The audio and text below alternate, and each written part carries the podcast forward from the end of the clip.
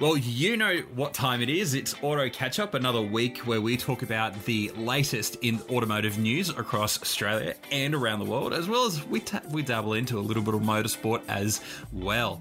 Um, make sure you subscribe on Apple Podcasts or your favorite podcasting app. And uh, don't forget to leave us a review either. If you want to write into the show, you can always uh, send us an email or send us you know, send us a message via uh, social media. Um, but if you want to send us an email, shows at dailyautofix.com. But to talk through all of the news this week, I've got Joel Strickland here with me at Joel Strick Photo. Welcome again this week, Joel. You're uh, back into lockdown, it seems. Yes, unfortunately, we are, Ash. Uh, that all changed as of uh, midnight on Friday night. Um, we've had a, a small uh, outbreak um, from hotel quarantine, so yeah, they put us back into lockdown until uh, until Wednesday night at this stage. So uh, we're all hoping that um, uh, that yes, that uh, it uh, it's sort of. Um, yeah we haven't had the spread like we like we've seen and um, and we've you know basically they've got on top of it and we can move forward and return back to normal. Yeah, it's always this ping pong uh, thing, but hopefully it's another way to help you and uh, you know and the state sort of navigate another hopefully uh, you know and avoid another um, big outbreak that we had in the past. Yeah, so worse than what it's been, unfortunately. Exactly. Yeah. So I think it's uh, you must stay within five kilometers of your home. Is that right? Correct. And you can only leave for a couple of reasons. You yeah. can only leave for you know essential reasons, uh, food. Um, you can go out for two hours of exercise a day, um, but I made sure to get in a, a nice long bike ride on Friday before we went mm-hmm. back into lockdown, so that um, yeah, I, uh, I've done that for hopefully only a week, and then we'll uh, be back to back to normal. But um, yeah, I think uh, it might be uh, car washing day the next couple of days at home to catch up on those because can't really mm-hmm. do much else, unfortunately, at the moment because all my plans for next week have uh, literally gone all out the window because everything's been cancelled or shut down or mm. moved to another state, unfortunately. So. Yeah, well, I think it. I guess the uh, road trips are going to have to go on hold as well. Yeah. Um, so we'll finished, have to. Uh, just finished assisting on a big shoot last week, and we were away all week. Um, uh, just out of town, and so we are kind of glad that um, we got through that, and that was all finished to get home for uh, for the announcement. So at least that's uh, knocked off. But I did have another one planned next week. I was supposed to be helping on, but yeah, that's now been changed. And uh, yeah, there's a few other things that um, I had planned for next week, but we'll talk about them in uh, in motorsport news. Yeah, cool. Well, look, uh, we've been a bit more uh, a bit luckier up here in Queensland as, it's, as it has felt like most of the most of the year. Um, but this week I've been driving the Hyundai i30 Sedan Elite. Uh, so this is a fairly interesting looking car from the outside. It, great it, look. I love the outside. Of it. What color have you got? Uh, so it is in the red. Ooh, um, in that so it, red color. Yeah, so it does ah, look quite nice. nice.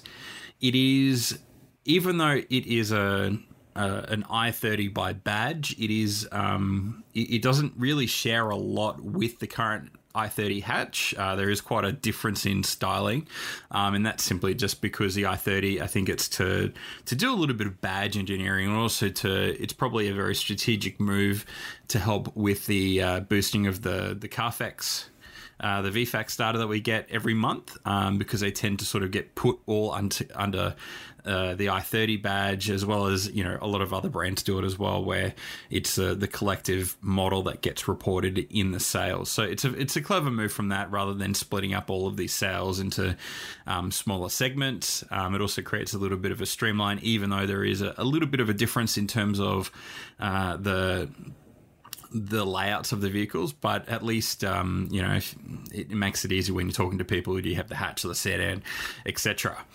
Um, design wise, yeah, I think it looks way better than it does in the photos. I wasn't really a big fan in the photos that came out. I think it, it was just a, a perhaps not exactly my tasting, but um, I do quite like it a lot more in person. It works a lot better. Yeah, you really need to see it. It's again like that, like we say for most of these cars now when they come out. You might see them in photos and whatever else, um, you know. But until you actually see it and walk around it and have a look at the lines and the way the light falls across the bodywork, particularly with this i30 sedan with the way it's designed, um, yeah, you really, really need to see it.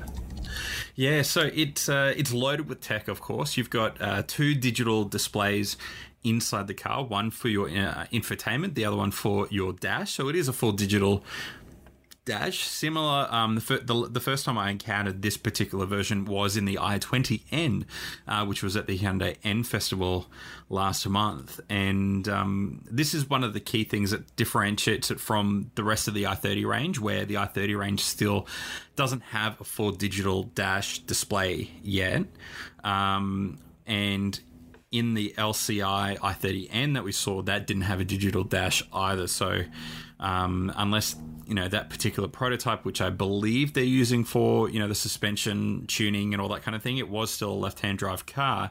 Um, unless they're using still a you know they haven't updated the internals just for the sake of the purpose of what that car was doing. Um, but yeah, it's a works quite nicely. They're they're high resolution, which is just in this particular. Once we're getting lower into the into the brand or lower in the rungs of you know entry level for vehicles, it's always so nice to see a high resolution screen, um, which just looks great from pretty much every angle. Uh, that you're using it. It's got your standard Apple CarPlay, Android Auto, um, plenty of USB ports all throughout. It is um, it borrows a lot from the Genesis uh, it, uh, it feels like uh, from from how just everything is laid out, it feels almost a little bit like you know that that stuff has filtered through from the Genesis range, which so is actually that sort of really nice layout come come down from from those models, and they're obviously you know getting good feedback, and people like the way that it's uh, obviously designed to then be pushing them back into the Hyundai range. Yeah, exactly. So pricing wise, it's uh, you know the the i30 sedan ranges between like, like that 20 26,000 to just under $31,000. Um, this is still sitting high in your fuel economy, so I'm getting about 8 to 8 eight and a half to nine liters just on on average driving. Um, it's claimed is around that seven liter mark, so it is a little bit higher. And How many um, it's on it though, Ash. Uh, you're looking at uh, it's got about three thousand k's on it yeah, at so the moment. Still, it's still young in the scheme of things, so yeah, it's yeah. um, it's it's still you know for the purpose of you know what I'm experiencing it at. That's that's what I'm getting, and that's all I can really base it off. Which is, you know, it's it's a gift and a curse of getting a car so so new. Um, sometimes it is nicer when some of these brands and and Hyundai are, are one of them that do it. Sometimes that you do get back into a car that has got about 9,000 Ks on it. And what so you can sort of you see. You had the Elite, didn't you? Yeah. So it's only got uh, six speed auto on it as well, as opposed to the seven speed DCT in the in the N line and the N line Premium. So yeah, whether that and has I, anything to do with it as well. But I but I do think the the auto at the moment is a little bit smoother to to drive. It it does drive quite smoothly as a car. Where in that DCT, which I've experienced in a couple of other Hyundai's at the moment, it does. You, it, it does give you a bit of a uncertainty when you're accelerating from a from a slow speed or from a complete stop, and so that is a different driving dynamic which you have to get used to in this type of car. And given that DCTs are not common in this sort of price price range yet, um, so if someone was to sit behind it back to back, they'd probably prefer the automatic over the DCT um, even though it's kind of cool to have DCT cars now coming into this this price range. Um, but you are right; it, it, doesn't pack a huge amount of power, um, and not that I expect it to. Um, but it is just finding that balance um, between economy and yeah, performance overall. But it's nice and roomy. The the boot um, is spring loaded. It so it doesn't have like it, it, doesn't open fully automatically, but it does have that proximity feature where if you walk up to it uh, and the key is in your pocket and your hands are full, it will beep three times and then automatically pop the boot open for you, and then you just got to get it over the last to bit. Wave your foot underneath or anything like that. Exactly. Yeah. yeah. Nice. And I always find that a lot more consistent than you know standing around balancing on one foot trying yeah. to get it to work because that type of feature never really works like not even probably 20% of the time it, it, it it's really inconsistent across any of the brands which which have implemented it. Um, and I've I've taken cars to dealers and they haven't really been able to get it to work either. And it's not because you know they don't know what they're doing. It's just that I don't think the tech is really um, uh, it's it's just not that convenient. And it and it's not as wide sweeping. You kind of just have to hit the sweet spot for it. And you know a lot of the time you're never going to be in the exact right spot for it to work. So um, I, I, very much prefer this implementation where you just walk, and it might take a little bit longer because it, has got to beep three times, and so it can be about five, six seconds before the boot opens. But I think that's a better trade off with having it being more consistent and a lot more predictable. So yeah, but overall it's quite nice, quite roomy. The air conditioning works good. The Bose sound system sounds nice. Um, the the infotainment system is quite responsive, um, which is always good. And um, yeah, very very little to, to complain about and, um, and and to criticize. Just with except you know with that exception of the, the fuel economy, where I, I still feel um, even in a car like this, it could be could be improved still a little bit um, from that point. But yeah, it's it, it does a does a good job, and um, you do have that five year unlimited kilometer warranty. Um, you've got your your cap price servicing cost, and um, yeah, so it's um, but it's kind of like the same story most of the time with a lot of these cars is that they, they tick a lot of the boxes really well. They do a good job. And um, it's only it's very rarely anymore that we actually find cars that don't do a good job. Um, it's it's getting harder and harder to, to pick thing, you know, to pick these things apart. Yeah, it is. Does it have the start button on the rem- on the control on the key as well? It does. Yeah. Yeah. Right. Yeah. So it's That's perfect cool. for you know up in Queensland we get really hot, consistent weather. So if you know that you're going to be going somewhere soon, um, you know, you can pop your head out the front door, turn the car on, let it cool down for a few minutes before you jump in and, and, and head off. That's a, you know, that's a really great feature. I do wish it had a sunroof. It just feels like because it is a nice big open cabin, it, it and the weather we've probably had lately. Um, I, oh, every time I hop in, I go. Oh, oh wait, no, there's no sunroof in this one.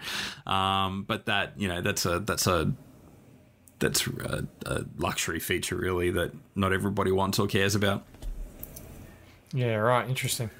Yeah. So, um, oh, can't remember what I'm jumping into tomorrow. I think it's another i30. Um, it's the i th- yeah, so it's the active model. So I'm jumping into jumping down a grade to to have a look and explore what that's like, um, and to see what you know to really get a good idea of what those extra dollars get you, or um, what you feel like you're missing out on when you jump down, um, or as you you know as we explore through the range. Mm-hmm.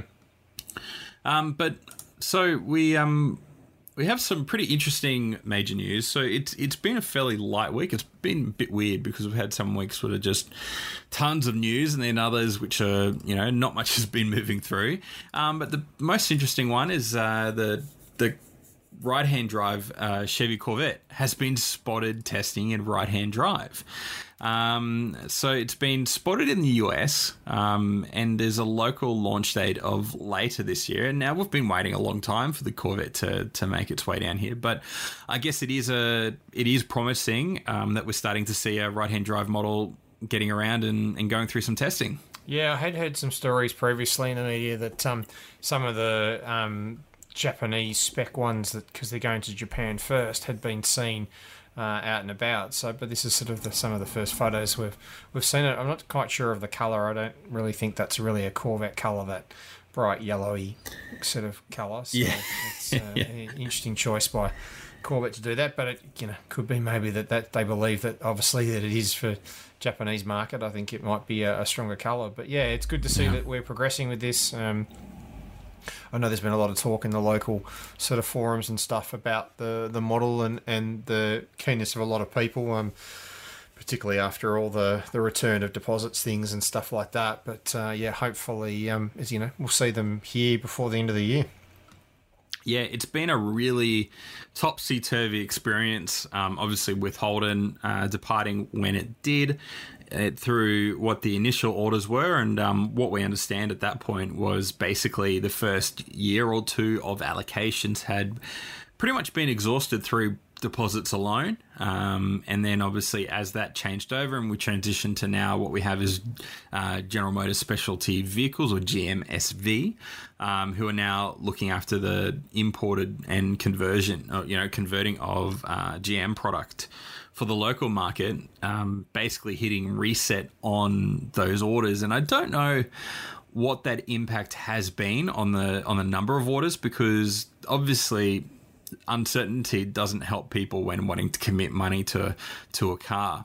Uh, there's no pricing yet um, for local. It is yet to be confirmed, even though uh, the mark between 130,000 to 150,000 before on roads is expected, which still remains somewhat competitive if you look at what the Europeans are doing. This is a, you know, at the moment the Corvette has a 6.2 litre V8, uh, 370 kilowatts of power, 630 newton meters of torque, and of course it is. Um, a mid-engine car. It isn't a front-engine car anymore, so it has that allure of that extra, um, you know, feeling of being exotic. And but uh, I don't know. Do you, do you think there's there'll be as many people lining up for that right hand drive Corvette now as there were before? It's hard to say. Um, Depends on what price it comes in at, and then obviously, you know, where the state of the economy and that is. But I think that those that are that are genuine GM fans and stuff like that will want to buy one. Um, mm-hmm.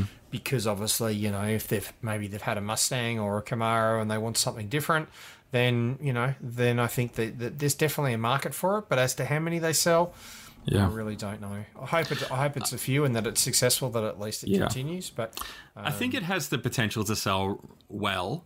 Um, again, like what you say, what is well in the definition of a, of a product like this. But given that we are talking 130 to 150,000, or even if you make it, oh, let's say 175, as long as it stays under 200,000, I think they'll find a way to to gain a market here because that still sits in comparatively M4, C63, RS4, RS5. So I think you know with with who it's going up against um, it, it certainly has the potential to you know to be quite an attractive option if you're in in that market and you are wanting to get something that is quite you know is quite unique and it isn't uh, I would I wouldn't say a dime a dozen like any of those European cars but those cars are quite common on the road. You don't have mm. to hmm. go far to find them. Um, so if you're wanting something you don't need four seats, this you know the reviews have been great overseas. This has been selling extremely well because it it turns out that um you know this sort of package built by GM turned out to be fantastic. So maybe those that that delay and um you know the number of positive reviews and the positive feedback that's come through has you know will help it um, along the way. But yeah, there's there's a lot to there's a lot remaining to be seen, but it's certainly um, at least a positive step in the right direction because we didn't have that that confidence before whether GM was going to continue with doing the right hand drive because we know that the development of a right hand drive model costs basically the same as doing the left hand drive, but if you're producing so much fuel, your return has to be much higher. And so, um, you know, this is a it's still a positive step given that everything that has happened in the in the retreat from uh, the right hand drive market for GM. So uh, yeah. yeah, this is at least reassuring to one point, but don't take it either as um as a glimmer of hope that we'll see more right hand drive vehicles from GM anytime soon. Yeah, it's hard to say what they'll do. You know, with the, the future of the Camaro and yeah, and obviously we've seen obviously what's happening with the, the trucks and stuff like that they're mm-hmm. doing. But you know, yep. we'd love to see um, with the release of the new t- CT, CTs from Cadillac, we'd love to see some of those come over. But I think the Camaro will obviously be a, a bit of a step in to see how, what happens from there. Absolutely, and um, potentially by the end of this year, early into next year, um, it won't be competing with a V8 AMG C63 because Mercedes Benz has um, essentially confirmed that the next generation C Class, which we expect to be um, revealed shortly, um, will only be offering four cylinder engines all the way through to their AMG models. So, six and eight cylinder engines in a Mercedes C Class won't be a thing anymore. Um, we're expecting most of um, most of these new models will have some form of electrification, so a mild hybrid, particularly in those high performance vehicles, to pick up that performance that you might be missing out on between the six and eight cylinder vehicles. Um, this is certainly a bold move uh, for them, given that their V8, particularly in those AMG models, has been, you know, so so iconic. Um, but this is, you know, this is the start of the the transition into an electric future. Yeah, exactly. It's uh, it's interesting move. Um, to to move into that. But I think it's all about emissions really now is what it's coming down to, and Yeah. unfortunately we're seeing more of this.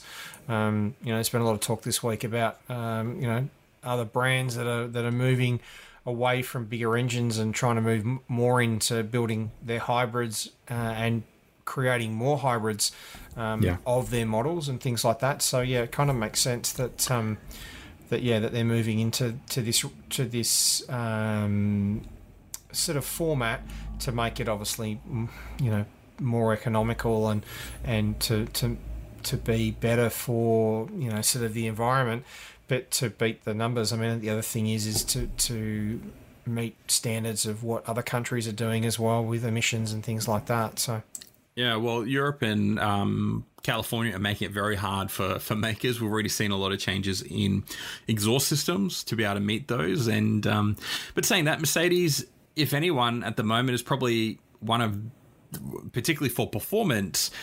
Uh, perhaps in the best position given the success in Formula One, um, where you know they've basically dominated the turbo hybrid era in in in building engine systems like this. So, uh, do you think do you think this is going to put off a lot of traditional Mercedes buyers? Do you think it's going to attract new people by Well, going no, to these think- hybrid systems, or, or what do you think it's going to be? Though that a fan of the brand, I don't think the engine matters. I think Sure. it's more about the badge or the uh, the layout of the vehicle. So, be it whether you're looking at an A class or a C class or an E class or any of the G classes or stuff like that. I, I think, you know, I think it's more about now it's the if you talk to them about the economy and say, look, you know, it doesn't matter if it's a four or a six cylinder, but Yeah. it'll give you X amount of you know liters per hundred k's, or you'll get you know you'll get X number of k's out of a tank, um, and it'll fit you and the four kids and the dog and whatever else.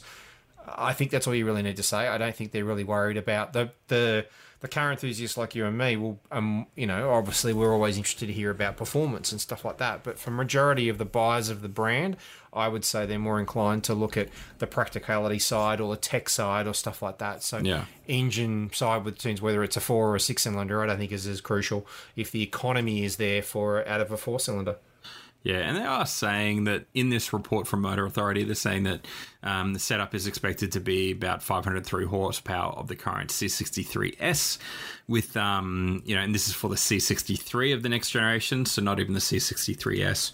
Um, so essentially, step up in power as well as um, potentially even more uh, torque uh, than what's in the current C63S, and and that's just what's going to come naturally from an electric system. Um, you're going to get a, that instant torque, and um, yeah, I, I think this is going to be interesting. I think uh, I don't know the. It could be. Could this be the polarizing model for, for Mercedes? Given that um, if we look at BMW, the front grille has certainly been polarizing for the M3 and the M4, um, but that doesn't seem to have hurt uh, order books at the moment with uh, current demand in Australia seemingly um, outstripping the supply that's available to to our market. So um, yeah, but those people, those V8 purists for the for the AMG models, I I wonder if they'll start to explore. Maybe maybe that's where um, Chevrolet. Um, Corvette will pick up pick up those extra sales when when they arrive at the end of this year. Yeah. Okay, uh, what do we've got next? Oh, so we talked about the Apple car last week, and the talks going with Hyundai and Toyota. Well, as we suspected, Apple um, has ceased talks with Hyundai and um, has basically hit the pause button on the. You know, whilst it's never confirmed, these are what the current reports are. But um, but basically, uh, Kia has said that they're no longer talking with the tech giant. Exactly a month after the former released a statement saying Apple and Hyundai are in discussion, but it is early stage. Nothing has been decided. Um, so this is basically follows typical form for Apple. It's uh, something that we don't really, if you if you follow anything of uh, Apple news, it doesn't really surprise us.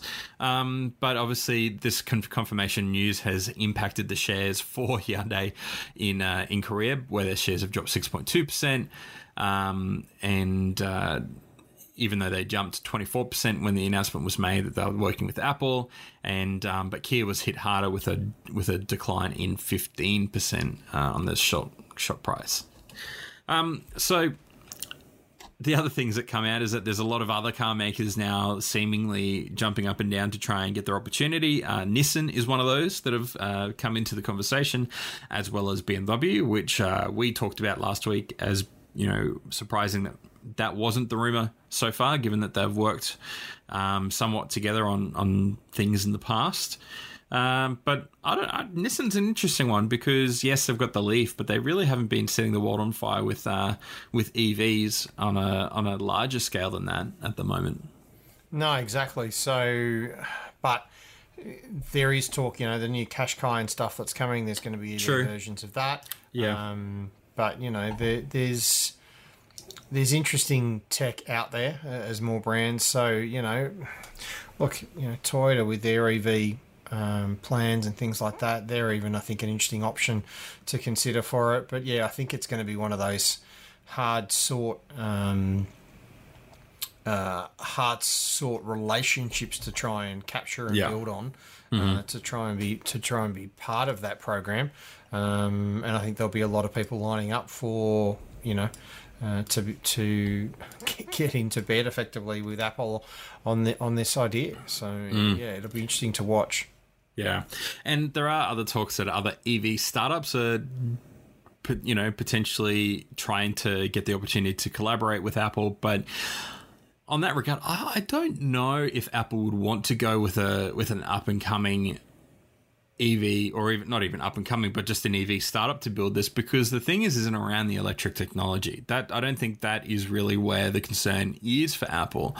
The concern is is scaling a production line. It's it's avoiding essentially skipping over all of the issues that Tesla ran into or still running into right now.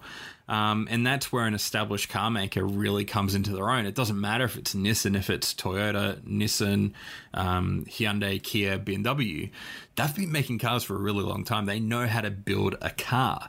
So if they're if that's all they're being asked to do, and um, to, to to supply some of the technology and take the design direction from from Apple, um, I think that's what Apple is looking for when in these collab, you know, essentially this partnership, which it seemingly is like what they're trying to do.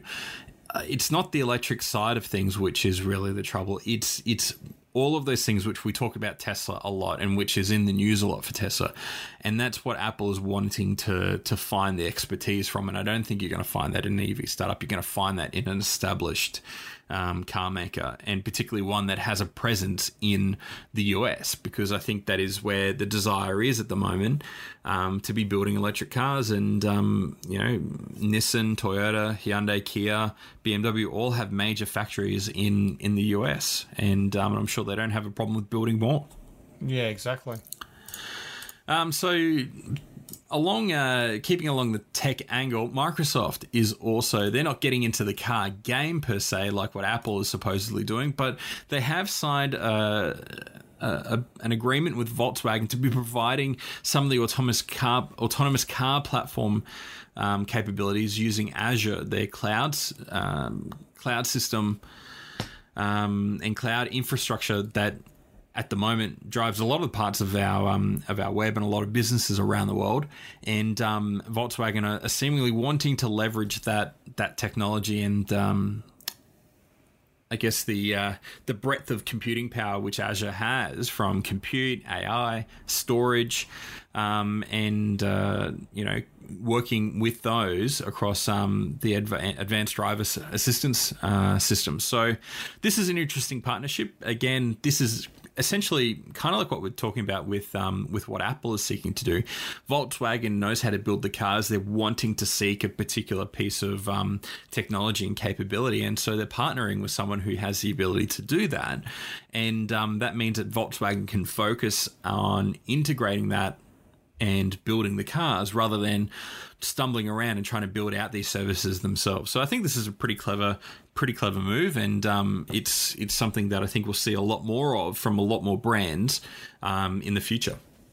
Yeah, it's interesting that they've gone down this route, and yeah, I think it's the Azure platform that they decided to to go with that is an interesting move, but I think it's cool that they've gone down that route for tech because um, yeah, there's certainly some interesting developments happening there, and I think it's exciting to to see how they then bring it into vehicles.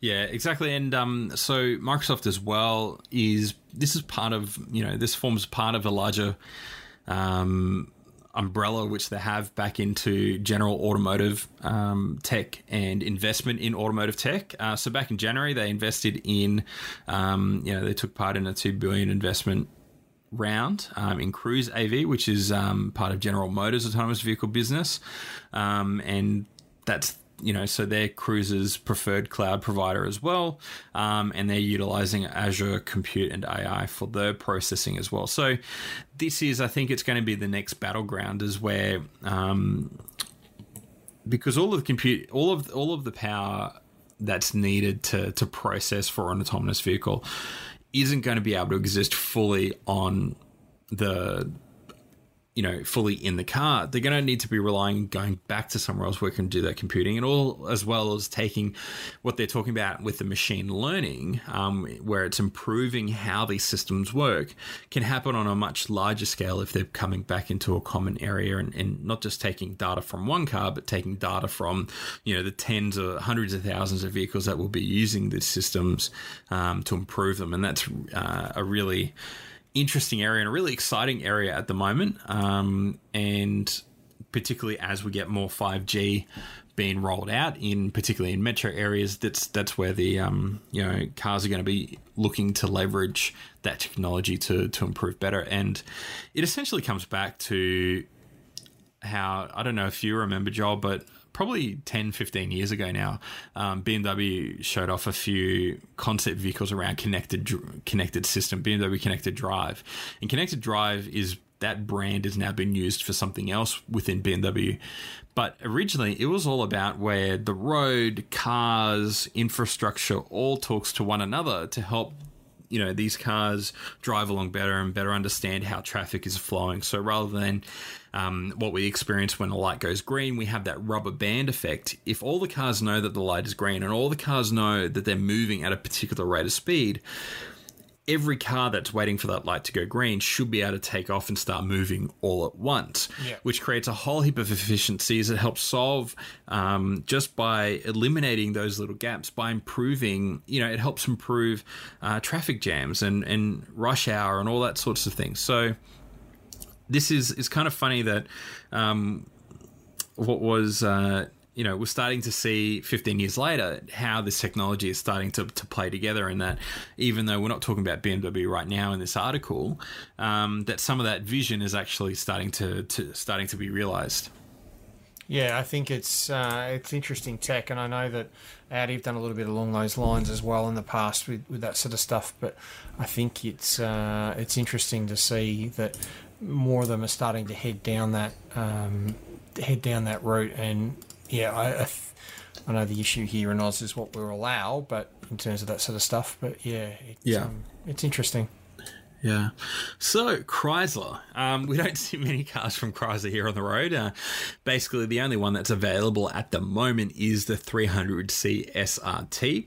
Now, that's a pretty exciting car, and um, particularly from its early days, it's a pretty tidy looking car now, and um, it's one hell of a muscle car. But we, you know, and I'm sure we're not the only ones, and um, the existence of this article certainly confirms that we weren't. Um, but Chrysler's, yeah. So I'll read the I'll read the main articles um, or the headline. Chrysler's days were thought to be numbered. However, potential plans to transform the car manufacturer into an all electric specialist could save it from extinction. Um, so we're talking about that. Even though, yeah, Chrysler hasn't really been um, a huge uh, contributor to the automotive market here. They've obviously got a bigger presence over in the US, um, but it is uh, they are talking about how Chrysler was in the past expression of the automotive American technology, the best technology available at that point in time. So this is where it's pointing that potentially um, we might be looking at Chrysler becoming, uh, you know, a, a fully electric um, brand and, and sort of been a front runner in that FCA, you know, so Fiat Chrysler Automotive and uh, was it Peugeot uh, group merger, um, being the leader in the electric vehicles as part of that um, group. I'd, I'd, certainly love to see more Chrysler vehicles. It'd be certainly interesting um, to see where they, you know, what their take on EV vehicles would be here. Um, you know, they're, they're, certainly seeing a lot more pickup in success with Ram vehicles here and um, and Jeep, and we're seeing with the you know the potential of the Wagoneer in the US being electric. Um, but so I, you know, I'm excited, but I'm not expecting a lot at the moment either. Um, given that this is fairly, obviously, fairly open or fairly early days at the moment. Yeah, it's interesting that they want to reinvent it um, after it's sort of suffering and not doing as well um, here in Oz, uh, but obviously overseas as well, because you know the lineup is a little bit, it is a little bit limited in terms of what we get, but there's obviously more that they get uh, in the US. But the fact that they wanted to turn it into um, turn it into maybe an electric brand is an interesting uh, interesting move, um, and be it become you know Chrysler becomes the the electric side of things. I mean, Dodge, um, obviously one of the sister brands, has some of the really really cool vehicles um, in the US. Certainly but, does. Yeah, I think if you're gonna if you're gonna do something with the brand and you don't want it to to die like the likes of um, Saturn and Pontiac and things like that, that you want to keep it around, then it kind of makes sense to, to reinvent it into to the electric side. Look at you know what. Mm.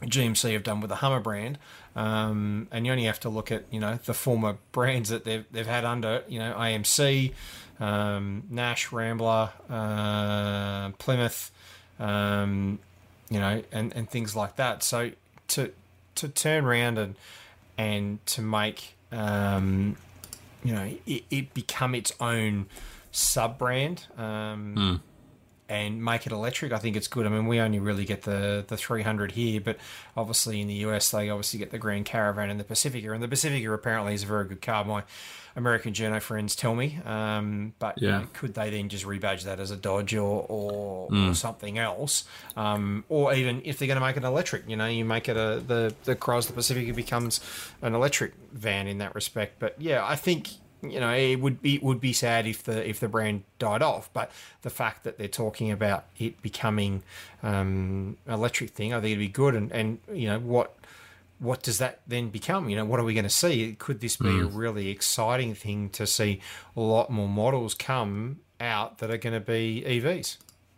Yeah, because yeah, I, I think they they could potentially have quite a tough a tough time um, moving forwards if they don't start thinking this way. Because if I read out the brands that so then the coming together of all these mergers is going to be the Stellantis group. And so you've got Abarth, Alfa Romeo, Chrysler, Citroen, Dodge, DS Automobiles, Fiat, Fiat Commercial, Jeep, Lancia, Maserati, Opel, Peugeot, Ram, and Vauxhall.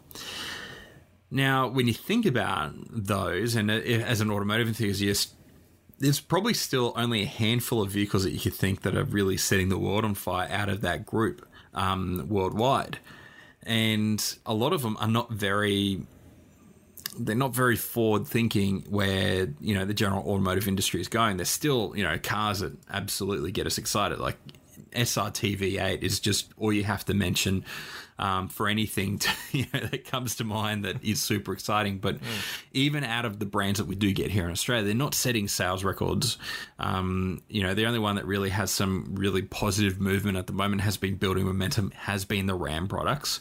Um, Jeep has been somewhat consistent, but again, still selling probably low, a lot lower than we've seen in the past. And then Citroen, well, you know, yeah, there's not very much available from from Citroen. They still make some great looking vehicles, um, but again, just not in huge volume. Um, so they've got a bit. They could be facing a potential um, you know challenges in the future. But with saying that, out of the things that we're starting to see crawl through, say the Jeep brand at the moment with 4xe, um, as well as a couple of the other um, plug-in hybrid models that are in that Jeep range that we don't get here, unfortunately, um, is is that glimmer of hope that as a, as an automotive group and as a, all of the might which they have there in those brands and that brand equity, they'll be able to turn around and sort of hopefully play ca- or hopefully not play catch up, but at least stay with um, the rest of the market because even the likes of GM are investing billions of dollars in transitioning their brands into to EV. Yeah. but I remain hopeful. Yes, we can only we can only remain hopeful. That's right, because it's still, you know, as as much as that, they still make some great cars at the moment, just not in the quantity that we'd love to love to see. That's uh, that's really the, the key thing. Okay, so Inject Injectronics is that? I think that's the name. So it's Injectronics um, is a is a Melbourne based company um, that is starting to basically offer an opportunity for you to exchange your hybrid vehicle battery um, into a basically doing an OEM component replacement. So they're wanting to to offer um, an opportunity to to recycle batteries, refurbish batteries, as well as offer original batteries um, as part of a hybrid battery manufacturing exchange program, um, and assisted by a $103,000 federal grant. Now, this is a, a great thing, um, particularly when hybrid batteries can be quite expensive. Um, some of them can be up to $10,000 um, to be replaced from um, the manufacturer. And as we've got more and more hybrids, and of course, every month we see the, the VFACTS figures of the number of hybrids that even Toyota are selling. Um, there's a lot of batteries out there that um, will eventually need replacing or recycling, um, and this is something um, which I think particularly the the taxi industry will be very much looking forward to because they, you know, when they're doing a million kilometers a year, sometimes um, those batteries are getting a you know one one hell of a workout.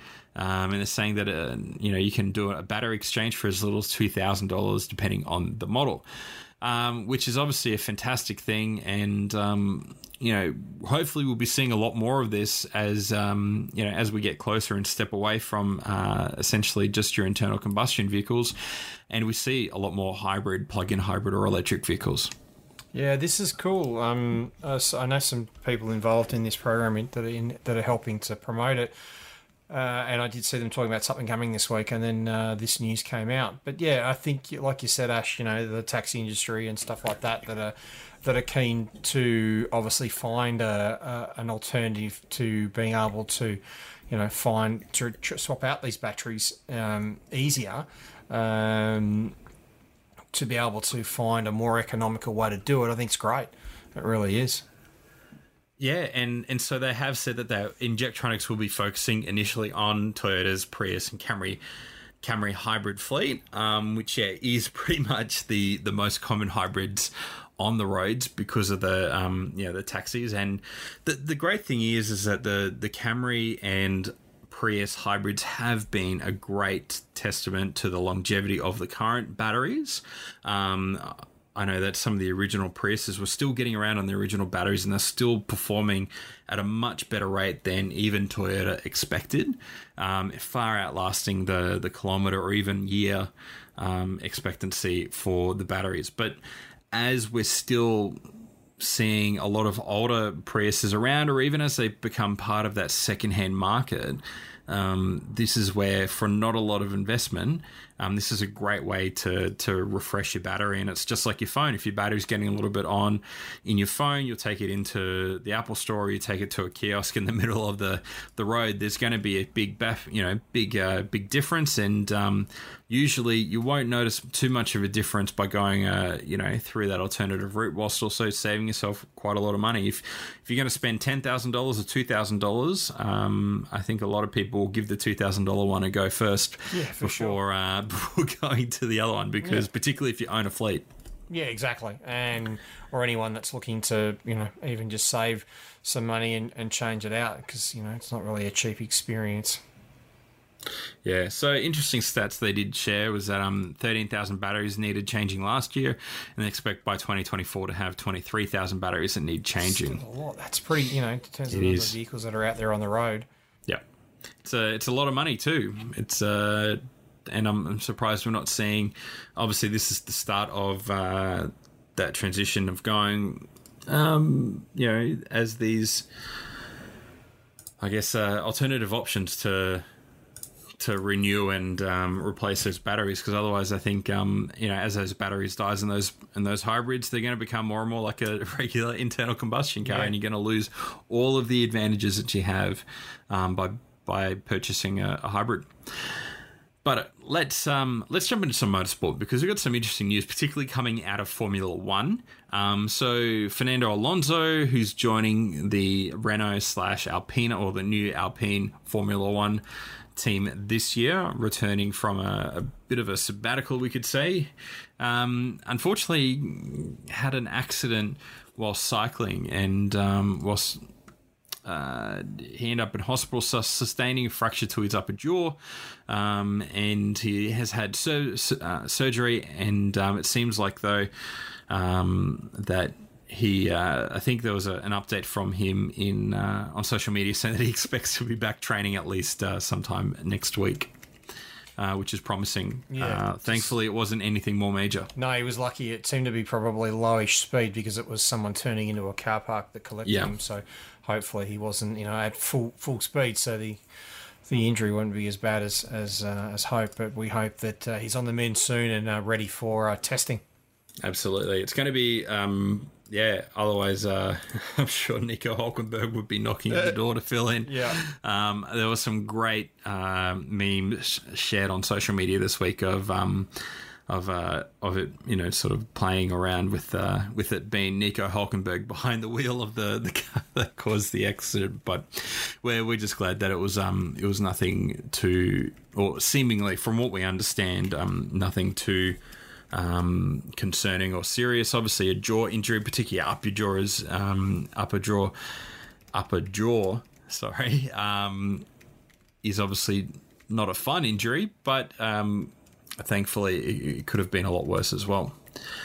Furthermore, in F1, um, teams have actually agreed on the engine freeze plan for 2022, so that f- freezes the development further of the engines, um, allowing Red Bull the opportunity to to ca- to catch up with. Uh, oh, I've just had a. Uh, there we go. The autoplay video is just a lovely thing when you're opening up a, an article to yes. read. Um, but yeah, so Formula One teams have approved the plans for an engine freeze in 2022. Um, plus, also they're open to the idea of sprint races. But we'll talk about that in a second. But this um, this push for freeze was originally led by Red Bull, um, as they're in a bit of a tough spot at the moment where Honda is exiting their engine development program and um, leaving Red Bull supposedly or without a without an engine following this season.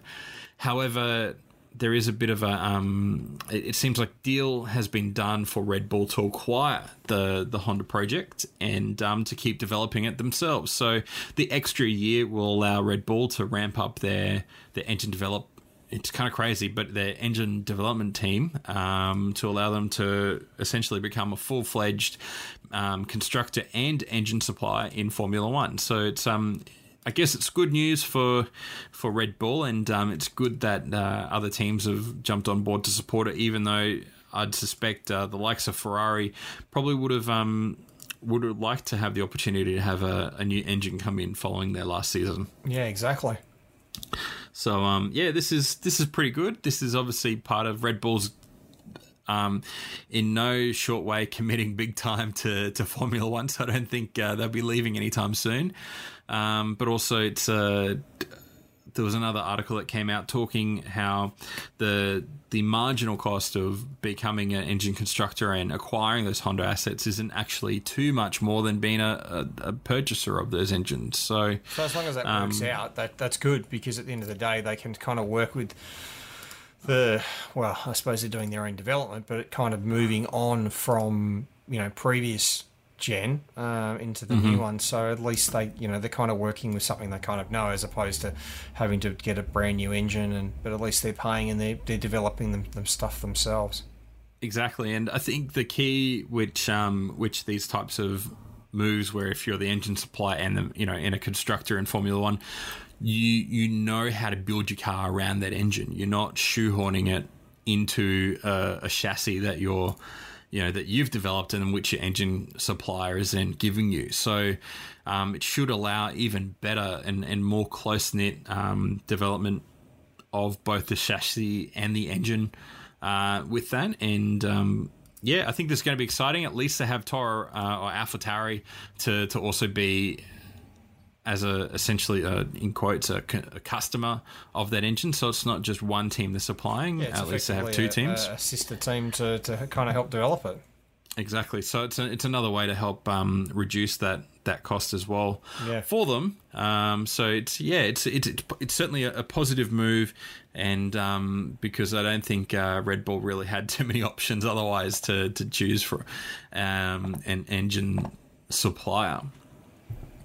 Um, but the other bit that we mentioned is the sprint races. So it seems like uh, we're still awaiting a formal decision on um, whether this new qualifying format will have a, a, a an, an, appearance this season, we should say, at three of the races um, in the 2021 season. But it seems like the the Formula One and FIA have said that um, the 10 teams, as part of the championship, have offered broad support to, to the proposals of the new qualifying format, um, which has which will see a, a Saturday sprint race. Um, and um, basically that decides in place of qualifying. And um, yeah, certainly would be an interesting thing to see. What, mm. What's your take on it, Joel? Yeah, like it's interesting depending on how they want to. Uh, how they want to place it. So whether it becomes kind of like I mean, it's not really the same, but supercars obviously have you know sprint races across their weekend, and they're they're less kilometres yeah. than say a, a, bigger a bigger race, um, but they're usually a sprint weekend as opposed to a more sort of bigger race weekend. Um, so they're talking maybe sort of 100k races, but uh, I, don't know how the teams will take it in terms of like they're they're currently saying is to be for it to be a result in how the grid then sits, or it will it be you know a half points race or something like that. So yeah. Um, I think that's going to be the, the toughest thing is to be able to work out what weights it holds, um, whether it becomes how to decide for the grid or whether it becomes mm-hmm. a point points race or something like that. I think that'll be the interesting thing. But I think regardless, having an extra race on the Saturday, I think for you know not only for TV audiences but for fans at the track. Um, when they obviously can allow fans to get back, uh, yeah, you know, I think it, it, certainly will make it interesting, uh, and I think it, I think anything they can kind of do to to help improve um, you know the the way that people are, are watching the sport, I think it, you know, I think it's, I think it's probably important, and I think it's exciting for them to, to consider mm. to consider doing that. But yeah, I'm intrigued to see what the decision comes to from the teams, and, and, and what they end up voting for, and, and which who gets their way. Uh, yeah. At the end of the day, I think that'll be the interesting thing.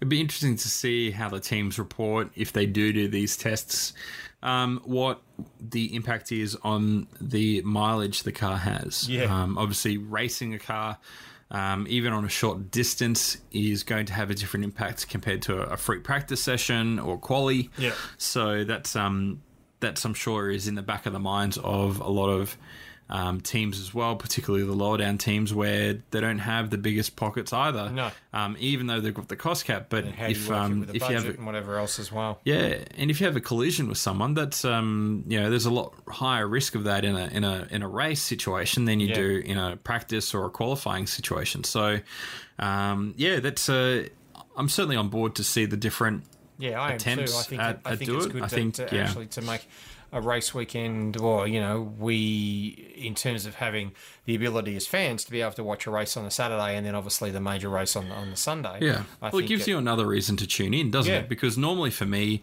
I keep a loose eye on the free practice sessions, and if I can make it, I'll tune into qualification. But apart from that, you know, the main thing that I want to tune into is is the race. But if you're going to give me a second race mm. on the Saturday, uh, I'll probably be more inclined to tune in, and yeah.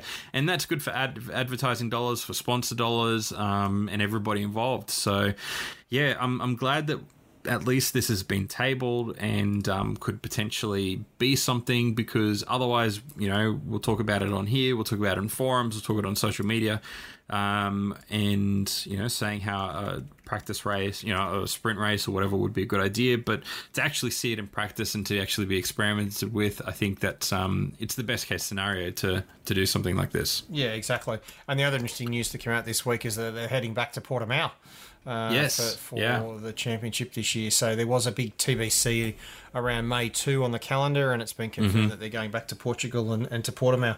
So I think that's uh, that's good. I'm pretty sure. Um, I enjoyed that race. Yeah, I think I'm it was good, that um, bar, yeah. the, bar the major incident on uh, on the Yeah. run straight. Um, Yeah. It was a good race and it's a good track. So um, it'll be interesting to see how it goes again. Um, Mm-hmm. But yeah, I think that's great.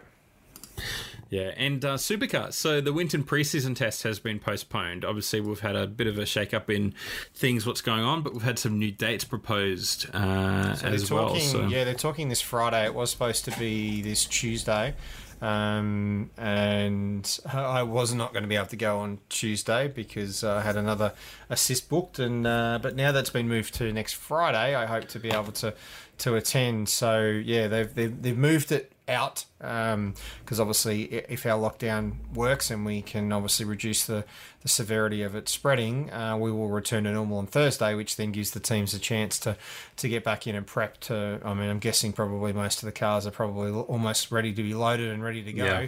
But then well, yeah, I've seen a lot in uh, in Queensland having a, a lot of shakedowns. At yeah, the well, they had so- their the Queensland teams had their shakedown last week. Um, yeah, yeah. uh, DJR and um, Triple Eight uh, had a really good run um, and put they put quite a few um, laps down. Uh, gave the two newcomers at DJR a chance to to get behind their new vehicles um, and have a bit of a, a bit of a good feel and, and run. Um, but yeah, the big teams, bar the ones that tested at Phillip Island the other week when uh, for the ride day when I was there, um, this is their first chance to, to have a real run for the year. But it's also a week out from um, the Repco Mount Panorama 500 as well, which is the first round of the year.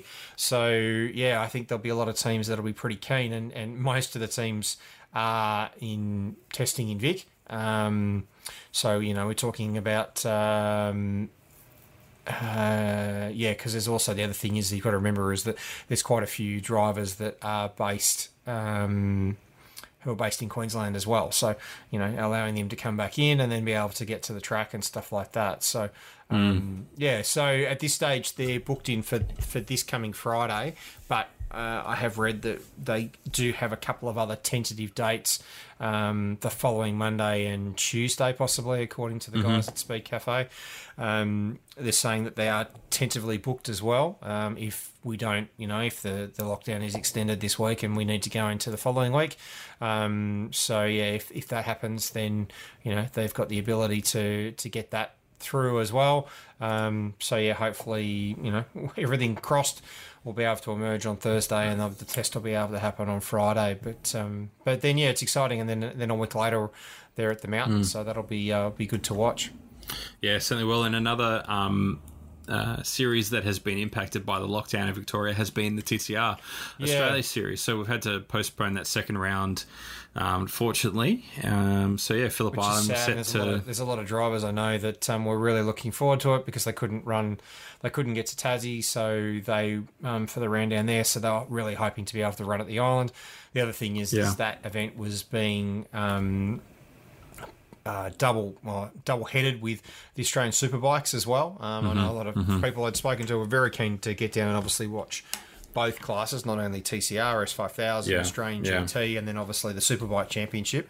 Um, and yeah, so that was going to be you know interesting to see, but I think it's a smart move for Motorsport Australia to to jump forward and just say, look, hey, we're going to postpone it. We're not going to cancel. We're going to postpone it, so they can obviously try and find another date later in the year. But at least you know, if we do come out Wednesday and everything's fine, there just wasn't enough time for the logistics to to get people um, to the track and be set up and everything to be running by the weekend because they're even running from as early as as um, Thursday because there's so much to run through.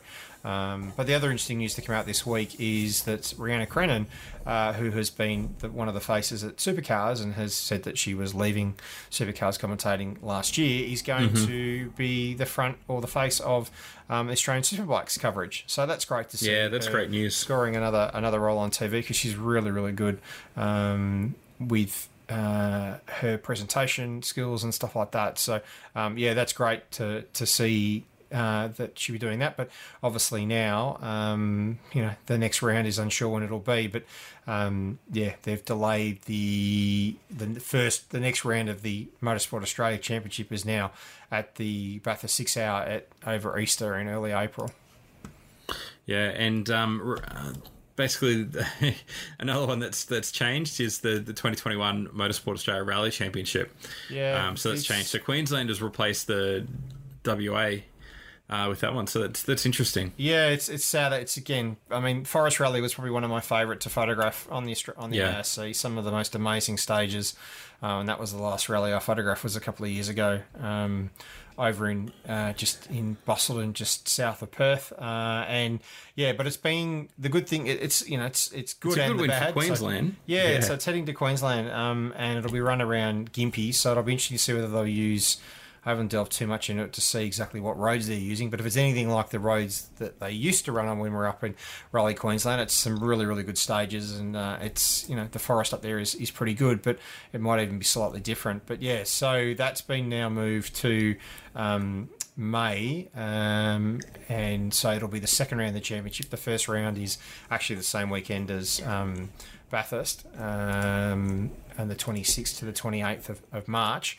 Um, and yeah, that'll be in Canberra. So um, yeah, so that'll be interesting. So yeah, it's it's an interesting sort the championship this year. They still haven't announced where the the end of the championship will be, the the Asia Pacific round. Um, yeah. At the end of the year, but it goes start, goes starts in Canberra. It'll now go to Queensland instead of Perth. Uh, it'll then go to Tassie, um, and then to Gippsland here in Victoria, and then across to the Adelaide Hills uh, in October to then finish off with the Asia Pacific round at the end of the year. And the talk mm. is possibly at the moment um, that it, that could pop up um, sort of maybe around talk was maybe around Bathurst or somewhere else. So I'm intrigued to see what, what happens with that. Um, but yeah, it's sad that Forest Rally won't get a get, get a run because that's one of the, the, the my favourite rounds to, to photograph. Mm. And uh, NASCAR. So they're going through obviously a bit of change at the moment, and uh, NASCAR technology isn't necessarily a, yeah, it doesn't push the boundaries in a lot of areas. But um, the NASCAR president Steve Phelps says that he'd be surprised if a new OEM opted to enter the top level of stock car racing without the provision for an electric hybrid system. Now, this is probably uh, not quite in the same way, but very similar to what supercars are facing at the moment, where um, if they don't modernize and they don't adapt um, the series, they could be a bit limited because particularly for NASCAR hybrid and, and what we're seeing in the American market in particular is um you know we uh, these these brands are not wanting to enter something that it, that feels old or feels ancient and doesn't push their agenda forwards. And so, um, current manufacturers within NASCAR is Chevrolet, Ford, and Toyota, um, but no new companies have committed so far to enter the series. Um, and they're talking about, you know, they don't want to say that, well, we're not talking about all electric, but they're talking about a hybrid system. And if they're going forwards, and if they do introduce some form of hybrid system, uh, I do think that we'd probably see um, the door open a little bit wider um, for OEMs who want to be part of that, and um, it probably fits their, you know, their their their brand um, and what they're trying to achieve with the brand a little bit better. Uh, moving forwards, but um, but what what do you think? Yeah, it's interesting. I mean, they they have had the same brands for a while, um, and you know, they're really not going to because so many brand like so many brands now are so focused on hybrid. I think yeah. um, you really it's kind of the same thing with supercars. You know, with the car of the the next car of the future or Gen three, you kind of need to be showing some new tech and make it easier for a brand to come in. So yeah. that hybrid thing, it's kind of like you know talking about IndyCar and trying to have a, a new engine manufacturer come in where they're moving into hybrid. So they're kind of mm-hmm. heading that same direction, but yeah, I, it's it's funny to see the parallels actually because even if you look at the uh, you know they are talking a lot about the next gen uh, mm-hmm. uh, when it rolls out next year. Um, so there's a lot of parallels with uh, with supercars here in Australia, and you know hoping to attract new manufacturers, and um, yeah, it, it's just uh, otherwise. I don't think I don't think the series will last forever without um, any drastic changes like that. No, but I think you, you have to adapt, otherwise it's just it's just not going to thing. But I don't know how well the fans will take to hybrid. That's the thing. I mean, Yeah. NASCAR is so around the noise and and you know just the loudness of the, the cars and the engine sound. I don't know how hybrid will be taken. Yeah, and that's you know, that's the and and again that's the similar challenges which um which supercars have found. It, it's the the core fans are. Very much are coming from an older generation, but that's also where NASCAR, um, in particular, which I've seen across social media, have been making a lot of efforts to to find and engage with the younger audience, which you know the, the same ideals and the same things don't necessarily apply and what they care about. And and perhaps the younger generation doesn't really care about the V8s but um, they might care if there is hybrid and, and look at the other aspects of which the you know the racing brings and the excitement which the racing brings which it can be very exciting. Um, it doesn't necessarily always need the V8 to to make it so. Um, but it's going to be an ongoing challenge and um, particularly if they want to attract new manufacturers they're going to have to to to find a way to make that work. And um, yeah, it's uh, we'll, see what happens, particularly with uh, 2022. Um, the the stock car which they have come around, sort of teasing, you know, the, or the development car, I should say, um, which they've got running around, looks very good, and um, they're quite eager for it. It seems that the with the better aerodynamics of the vehicle and the co- lower costs associated with the vehicle. Um, to, to run the vehicle um, is also going to be a lot a lot more attractive. So even you might find more teams are entering because it's a lot cheaper to to, to run. And um, as uh, as um, as a few people pointed out, that's why brands even across the the Super Super Bowl get involved is because of airtime and. Sometimes you know buying an ad gets you so far, but if you got your name on a car, it's on. You know they're showing the race most of the time, so it's uh, it might be a smart idea being on a on a on a, on a vehicle. Yeah, so mean, Toyota obviously have done a lot with it. You know, they're now running They the- have. the Supra in terms of what they're doing Yeah. for, for their model. But yeah, I think it, it comes down to the cost to enter and what it's going to cost you to run a, run a year Mm. being involved. And, you know, budgets are getting tighter and stuff now, so it does make it hard to, to really get value for money. Yeah. Yeah.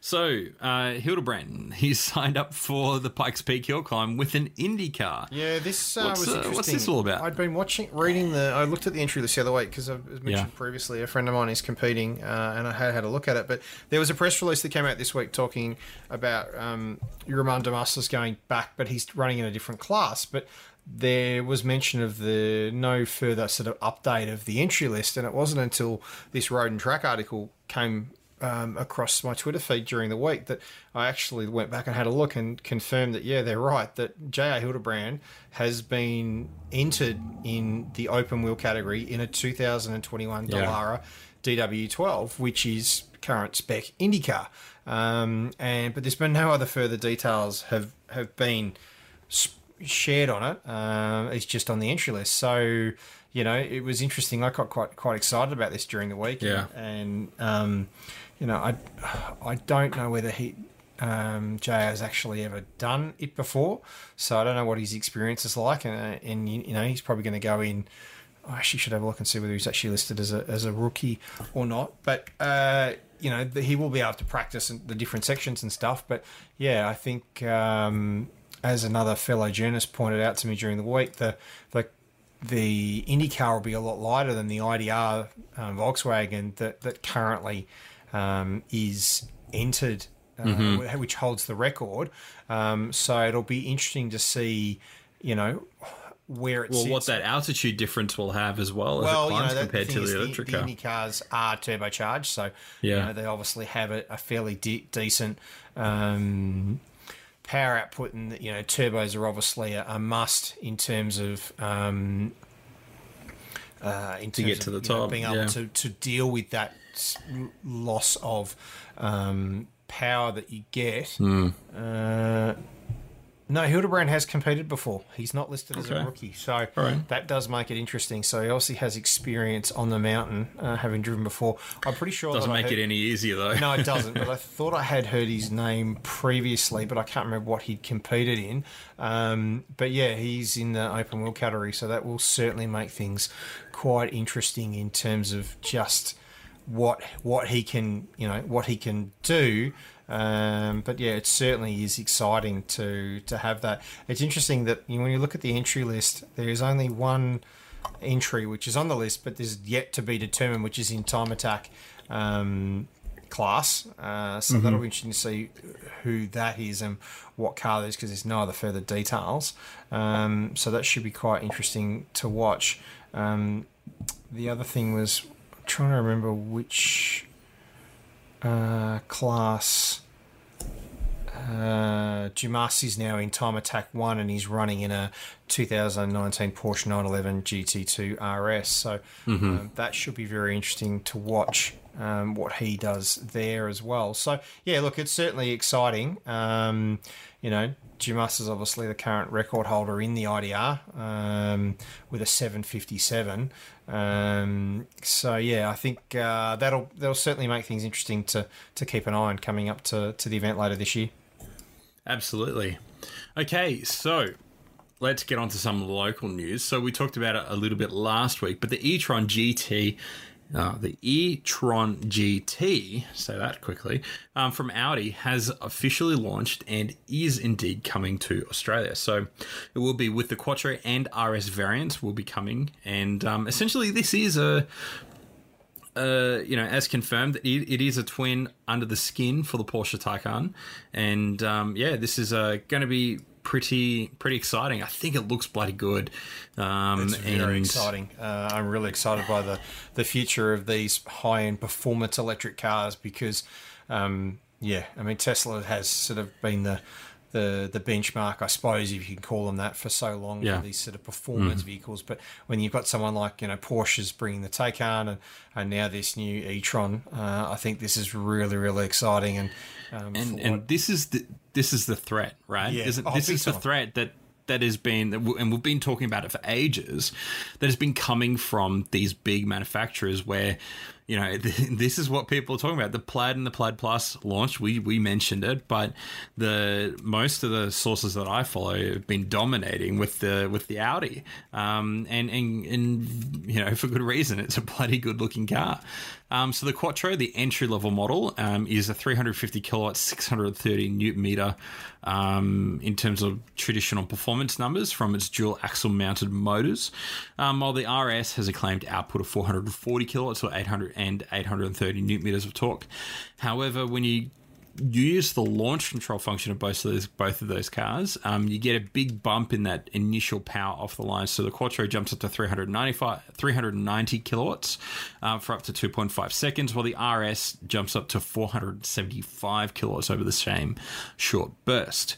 Um, 0 to 100 for the Quattro is 4.1 seconds, um, and the RS is 3.3 seconds. So, not the fastest in performance, um, particularly for the Quattro, but the 4.1 still kind of fast, but not as it, not as fast as I think um, a few performance people would, would be worried about. But saying that um, estimated real world world range of driving uh, 488 kilometers as well as utilizing the 800 volt electric architecture um, which means that you can use up to 270 kilowatts of dc charging on board um, to get a, up to 80% of your battery capacity in 22.5 minutes um, so that's pretty good. So 270 kilowatt of charging. So if I was to have one right now, I'd be able to drive to one of the supercharger or fast chargers that's um, in the city. There's not many of them, but they charge up to 300 kilowatts. So I'll be able to utilize all of that um, and get that 80% charge in 22 minutes, which is pretty cool. Um, so yeah, this is a great looking car. Um, in terms of pricing, I'm just trying to see that right now. I'm not finding it. Generally, we Uh, don't oh, there we go. really get pricing on these until closer to delivery. Um, they're Yeah, talking so- about in Germany, it'll be a, Yep. in our money about 156,000 um, through to the RS, which is going to be about 220. But that's Which I think is probably a bit optimistic, isn't it? For, probably yeah, given yeah, our I would probably say for this that 150 to 200 and then the 220 yep. to 275 roughly depending yeah. on how it all sort of falls but yeah um, but oh man this is a good looking car yeah yeah, exactly. Um, it was interesting though that quoted from this Car Advice article that um, no information yet on the prospect of a high performance Turbo S derived yeah. e-tron model. So mm. these two are obviously going to set more around the 4S and the turbo um, competitors to the Taycan, uh, but nothing to the Turbo S model, which is the sort of derived top of the range. But um, yeah. yeah. this is exciting stuff, and um, yeah, to uh, I'm intrigued to see them land here and then to hear what uh, what everyone thinks of it as well, what, what it's like to drive. Yeah, absolutely. So, of course, in terms of features, it's pretty much everything that you'd expect, um, and and similar as well in terms of the core technology to the Porsche. Um, and there would be nine exterior colors um, offered initially, um, including an all new tactical green. Um, probably, I don't know. It's I guess it's an appropriate name for an electric car, which is quite sneaky in general. Um, but of course, uh, yeah, we're we'll, we'll, we'll stay tuned and and uh, keep you updated on pricing as that becomes available. Um, but it will be staying along, and um, I think it's a it's a great first start for for what I guess we could have the the onslaught of the mainstream electric supercars in a way. Um, but on the total opposite end, uh, Toyota Mirai, the hydrogen fleet, has arrived in Australia, which we spoke about a little bit, uh, you know, a little while ago. Um, and the race is on with the Hyundai Nexo. So both of these are hydrogen powered cars. A lot of these are going straight to um, to, to government um, agencies across Australia, with 20 um, of the Toyota sedans um, going alongside to duke it out, but between the Nexo SUVs. Um, but yeah, so they both will be utilized in hydrogen trials, um, and so they expect those to to get started in March 2021. So this is, I guess, the next stage of the exciting part of the um, you know the other side of the the electric vehicle argument is how the fuel cell works. So one is um, what we you know we're quite familiar with the lithium ion batteries, which have um, you know as we talk about need replenishment over time. Um, they do degrade just like your, your, smartphone, and they do take a little bit longer to to charge. Um, the technology is improving, um, like what we said with the uh, with the e-tron but the but the the difference is with the hydrogen vehicles is that um, they tend to to refuel in about the same time as your regular car. So just like when you take it to a petrol station, as well as the the flip side is that there is a bit more of a um, a commercial interest to have hydrogen vehicles and hydrogen transport vehicles as well. So there's a bit of a different motivation um, around in sort of commercial and um, we, t- we think about it from a capitalist point of view. Um, it would be more desirable to have more hydrogen vehicles around because also the time spent recharging um, is lower, and so it means that you've got a you have the opportunity to have a higher turnaround of new customers coming through. Um, but this is obviously again another great step. It, uh, by no means does either one need to to win out or the other. This is it's great to actually have different options and um, different ones that have uh, obviously the different uh, you know different upsides as well. Yeah, it's interesting, um, and it's good to see that these new models, uh, the new Mirai is here, uh, and it's exciting to see that they're being pushed out to, to different fleets um, around the, the country. Um. And they actually look pretty good. I, I yeah, don't mind the design of the Mirai. I think it's it looks very, quite um, nice. it's a little bit uh, Lexus. Um, it is. LS, it is indeed. yeah. Um, and ES looking at probably even a little bit sort of ES in size by yeah. the looks of it. Um, but yeah, we see what platform it's based off, whether it's shared from any of the Lexus stuff. But mm, uh, mm. yeah, it's interesting that talking about just the, the, the stations that are being built and obviously what Hyundai is planning to do with their models. But yeah, I think it'd be cool to see a few more of them on the road and, and the the government agencies and um, businesses they're going to be testing it for them. Yeah. Absolutely. So, internal combustion now. Well, this you know this sort of is a bit more general, but um, Kia. Uh, we know that their new logo has um, has debuted. We, we, probably have seen it if you've been watching the Australian Open. Um, but we're going to be start seeing the new logo on cars um, next. or making its debut at least, on the Kia Cerato that's getting a mid-life facelift in May 2021. So not too far away, and it's going to be the start of that changeover for the brand. Um, uh, logo on the cars, and that's always the most complicated thing because obviously, as cars will be um, moving through, the badges are probably it's part of that des- that design for the car, and so um, Kia has said that um, the next car that will get it after the Cerato will be the all new Sportage, which is great because the Sportage, whilst it's still not quite nice, it, it is looking a little bit tired at the moment, and um, that's expected closer to the end of the year. Um, and it'll be the first next gen car in Australia to bear the badge. Um, so this is actually quite good. I, I don't mind the new um, Kia logo. It, if you're not familiar, like on a car as a badge. I think that that's what yeah. I'm really intrigued to see to see. I think the, how the, it looks sitting on that front grille. Yeah, the, the design language of the car I think really has to match. That's the that's the key thing. It's just like yeah. the new Nissan logo as well.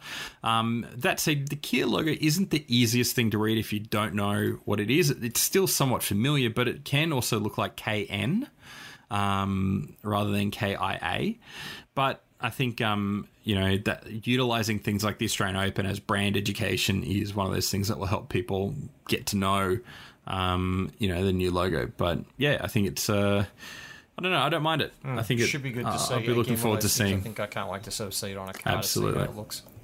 Yeah, but it, it, you know, for most people, it doesn't really mean anything in terms of apart from just a, an interesting tidbit um, for that. But Next one. So we've we've had a whole bunch of Holden auctions lately, setting um, you know price records at seven hundred and fifty thousand, and also of course the the GTSR W1 Maloo Ute, uh, reaching over a million dollars. But uh, another HSV GTSR W1 will be going to the auction house, and this is a prototype model, one of four, I believe, one of four pilot vehicles used to develop the W1 before the model went into production. So its tag is marked as E002, with E standing for evaluation and um, they're expecting about five hundred thousand dollars for this one. And um, I don't know. I think, unfortunately, it, it's it's following along close enough to the other ones, but not close enough to ride along the hype of those cars. Even though, in my mind, with this being a prototype car or an evaluation vehicle that's road registrable, I kind of see this as being more desirable. That's more significant, mm. at least for me. It would be. Yeah, because it's, um, it's a pro, it's a prototype that you know exactly. Normally, normally these things don't always get sold, or no, you know, or not even a re- road registerable. That's that's you know. So yeah, but it still has the same 6.2 litre LS9 supercharged V8 with 474 kilowatts of power, 815 newton meters of torque. But yeah, I, if if this, do you think if this went before? Um, the other vehicles this would have sold for you know some of those astronomical prices now yeah. 500000 is still a lot but do you think it would have sold for similar or even it's, more it's than hard, these it's other hard ones to say and like yeah. you said previously it, to the right person they'll pay the right they'll pay the price so at the end of the day maybe if it had gone sooner it might have got more money but yeah, I think when you try to follow, um, I don't think you'll ever get the same money. But they're saying no. that there's another um, there's another one of these e special models, which is an um, evaluation model, which is currently for sale um, in the business in Sydney for six hundred and five thousand. Mm. So um, I don't think it'll quite get to that million, but it'll be interesting no. to see. I mean, the other thing is that Ute was rarer than a sedan. Um, so you know you're not going to release. They won't. They didn't make as many of them, but this is an um, an evaluation vehicle. So you know, yeah, it and it was and it's the only one in Jungle Green, which was yeah. not a car available in production. Um, and this hasn't been confirmed, but it's believed that this one went under the hot weather testing in Darwin, um, as those engineers worked towards ensuring the high performance engine could cool itself effectively in all conditions. Um, so this car also features the signatures of supercar drivers Jamie Whincup, Shane Van Gisbergen, and Craig Lowndes on the engine cover, following their 123 finish at Sandown 500 in 2018. Um, as well as the limited edition limited oh, limited edition HSV W1 watch. Um, so yeah, so I don't know. I I'm, I think this one would have been more desirable to the right people, but following those other two, perhaps, yeah, not um it, it's just missed the boat slightly. Even though, yeah, if it was me in the market, this would be the one that I would go for. Mm, yeah, exactly. Because yeah. it's you know it's it's it's different again. Exactly. Okay. Um, speaking similar money though. um, but perhaps a little bit cheaper than I was expecting. Um, the McLaren six, oh, not six seventy five, the seven sixty five LT. Um, it it's debuted in Australia and it's priced from six hundred nine thousand six hundred and fifty plus your on road costs. Um, but it is the fastest and most powerful McLaren in the current showroom, and um, the first example has just made its debut in Sydney. Now, these photos which they've taken look great, and um, in this in this white on black with blue calipers, it looks fantastic. Um, this basically the 765 um, is a more hardcore track ready derivative of the 720S and um, it continues their long tail series, which um, pays homage to the Formula, oh, the, sorry, the McLaren F1 long tail um, that raced in the 1990s. So it has a, a tweaked four liter twin turbo V8, um, which has 563 kilowatts of power and 800 newton meters of torque. The 0 to 100 time is uh, 2.8 seconds. 0 to 200, um, which you can't do on a legal road anywhere here, um, is just 7 seconds. And um, 0 to 300 in 18 seconds. And um, But for some, uh, quarter mile, 9.9 seconds. So sub 10 car, which is pretty, pretty cool. Um, great looking car, um, and it's lighter than a GR Yaris. If you want to think about what of you know in it's terms of performance, yeah, it absolutely is. So it weighs dry twelve hundred and twenty nine kilos, which um, yeah is not much at all. But obviously that explains the price tag a little bit with the use of uh, exotic uh, materials uh, to be able to you know get a of all things a V8 down to that weight. yeah, exactly. But I mean, you're right. It is a little bit cheaper. I would probably think that's probably about a hundred thousand cheaper than what I would expect for, for that because of what yeah. so much car it is for the money. Mm-hmm. Um, but yeah, it's cool that there's uh, there's one here, and I think it'll uh, it'll do pretty well. McLarens are um, a bit of a popular car here in here in Oz these days.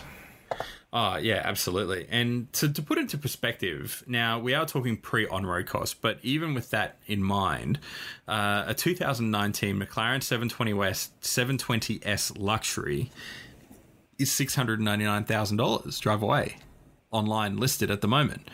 So even if you factor in your on road costs, that still kind of feels like a, a you know a, a, relative good value for money yeah. um, when you think about it. So yeah, that's a surprises me a little bit, but um, I don't know. It's still it's still a lot of money. It is.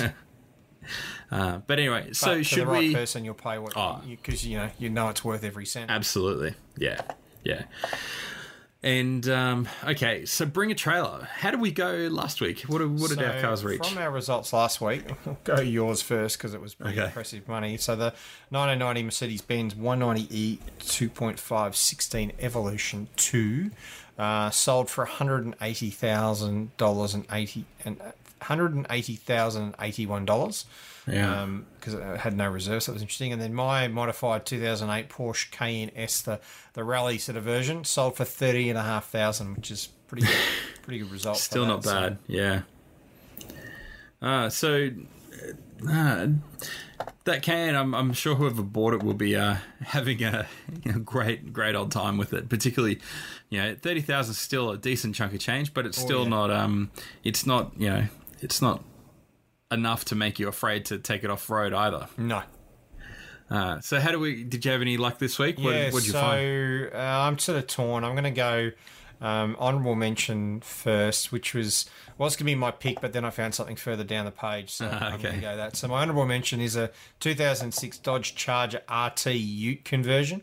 So oh, someone's nice. taken a, a 2006 Dodge Charger uh, and effectively turned it into. Um, a Ute. Uh, I haven't had a chance to. Yeah, they used they took it from a sedan to a Ute using a, a kit from Smyth Performance uh, that includes replacement fiberglass rear quarter panels, a steel tailgate, aluminium inner bed, surface and rear glass. So nice work for doing that. That's pretty cool um, for something a little bit a little bit different. Um, so yeah, that was um, that was that was pretty cool. Uh, and then the other one, so my actual uh, sort of pick for this week, and yeah, I think I've had one of these before, is a 1986 Ferrari Testarossa. Uh, oh, nice. This thing's only done. It's that beautiful red. It's the first gen proper Testarossa wheels on it as well. The, yeah. the lovely five spoke star wheel. Um, it's mm-hmm. done 15,000 miles. Um, yeah, it's just absolutely stunning um, in the the Rosso Corsa red uh, with that wonderful tan interior. Um, it's got six days left and it's at $70,000 at the moment. So, um, yeah, just a stunning work of art, this thing. Uh, okay, well, it's going to be hard for me to, to follow up on those, but I'll, I'll, I'll give it a good go. Um, so I've picked two Utes as well. Um, so the first one is a it's a they're, and they're all from the same family as well. Mm. But this one is a 1982 Jeep CJ8 Scrambler four speed. Nice.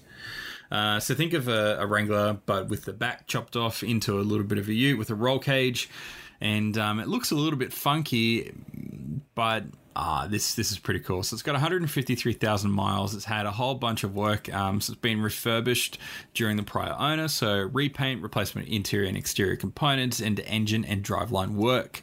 Um, so as far as I see it, it's mostly new. um, doesn't and doesn't reflect the 153,000 miles. But yeah, this is um I don't know, this would be just a cool car to roll around in, really. It doesn't have any huge utility, but just a, a bunch of fun, really. That's that's all I see it as. Yeah, um. And at the moment, it's got a it's it's bid at seventeen thousand five hundred, and uh, it's got three days to go. But my main one, main one, this is something that I'm. Oh, there's one that gets around here, not too far away from me, and I always uh, just it's criminally underappreciated here in Australia. It Just goes to waste. But um, I'm sure the person driving has a hoot. But um, my pick is a 12,000 mile 2005 Dodge Ram SRT 10 in commemorative edition with a six speed. Um, so this has got the uh, the, the V10 engine. engine. Yeah, so it's an 8.3 liter V10, six speed manual transmission with a limited slip diff. Um, it's got audio stuff, but you know who cares? Uh, it's got a Hurst dish, uh, shifter, Bilstein shocks, a dual exhaust system, and polished 22 inch wheels. Um, I'm sure it will have no trouble spinning those wheels and mm-hmm. destroying the rubber that's attached. Seems pretty good. Yeah, very very tidy, and um, you know it's a. Uh, not great for the po- pocket for uh, for fuel bills, but oh man, something like this, these, are just crazy. Sure. Yeah, these are just insane in terms of what they are, and I these are you know, and this is what we're talking about before, and when we're talking about Jeep, um, you know, and, and the Stellantis group is that you know they still put out things that are like this, these mm. crazy cars, um, which just you know isn't isn't the most practical, but just makes a small selection of people very very happy and and excited when they see them on the on the road. Yeah, the uh, the in-car footage of it is pretty cool to, to listen to with the engine as well. Yeah, so it's got um it's got thirty five thousand dollars on the bid and it ends in two days. So um yeah, it'd be interesting to see where that finally settles, particularly for this being quite quite tidy, yeah. um and, and low mileage. But okay, all right. So let's jump on to our final bit of international news. So um, we've spoken about the e-tron, but uh, not to lose out on any of the. Uh, uh, the, the the attention this week. Um, so the Porsche Taycan has broken 13 speed and endurance EV records, including a 1,000 kilometer track run, um, which had achieved that Brands Hatch in just 13 hours. Um, this is pretty impressive. I think it sort of goes a long way in in, in Porsche wanting to show of, of how capable this car is and, and how far their their electric technology is compared to a lot of other ones that are out on the road, um, which I think is you know quite the quite the achievement for for the brand and you know particularly when nobody's really asking Porsche to go out and do these records. Um, I think this is just a goes a long way in, to show their confidence in the product. Yeah, big time. Um, and yeah, the fact that they've gone out to break, you know, not just one, but you know, a, a bunch of different ones is uh, is quite is quite interesting, and um, I love the paint job on the on these as well. That red yeah. red one is uh, is pretty impressive. So um, reminds me of the uh, the Porsche 918 Weissach yes. Weissach edition that we had come down under um, the red and white color scheme um, for the promo, and uh, I, will probably just upset a whole bunch of Germans with how I yeah. pronounce that. But um, I'll work on it for next time this uh, Porsche comes up. But and then the other thing they also did is they also broke the um, indoor land speed record as well. They did during the yeah. week as as well. So. Um, which was held by Mikko Hirvonen in a cross cart of all things. Um, but racing driver Leh Keen posted 165.1 kilometres an hour um, in a Turbo S um, inside a convention centre in New Orleans. Um, and if you actually watch the footage, um, which was shot by the, the very talented guys at Tangent Vector uh, in, in the US, um, and yeah, it's pretty impressive to watch him do it. He did it on his first pass. Um, but yeah, it's frightfully quick. Uh, and then it, listening, watching it stop as well, it pulls up very quickly as well. So um, yeah, do yourself over and have a look at that. But yeah, that's pretty cool to see them to break that record. So you know, we've been talking about the the new e-tron from Audi and, and the Taycan's coming coming soon as well. It's um, yeah. pretty amazing to, to see what these new electric cars are capable of, and I think. Uh, um, old Elon has to keep an eye out because uh, I think the big brands are coming for him. Yeah, and uh, so we spoke about the Corvette, um, but uh, there is a bit more to, to, to go with it. So potentially, um, you know, we could be seeing a, a, hybrid or even a fully electric Corvette um, come in a, in a number of years. Uh, this is this is interesting, and this is obviously it's been it's been spoken about before, um, especially with it being all-wheel drive, and um, but I think it would be interesting the with these documents that leaked out, re, re, you know, referring to the feature as it being e all-wheel drive, um, and availability for both the Stingray Coupe and the convertible models. Um, so yeah, this is this is interesting, and I think uh, particularly with uh, GM's focus on making EV vehicles in the you know in the future by 2035 i think this is a, a natural sort of progression for for the car don't you think yeah very much so um, you know they're already talking about that the um, the next mustang generation you know, not for another sort of four or five years will yeah. probably go all electric which is yeah. weird I, I don't really understand that that and i think you kind of need for, for these models I know that more places are trying to be all electric moving forward, but um, I, I, can't see them being, you know, it, particularly when they're, they're, talking about maybe as soon as uh, in the next sort of couple of years. I can't see it being the only model. I still think you have to yeah. run um, a, a, petrol version, uh, and this being an option. Um, but yeah, I'm intrigued to see, you know, where it goes and and and what they end up doing with it. But yeah, I don't know whether the performance enthusiasts that love their Corvettes and their Mustangs are ready for it to be an all electric, and that's it. Mm. Yeah, absolutely. So I think that's going to be going to be interesting, um, and we'll you know we'll have to wait and see see what news how that goes.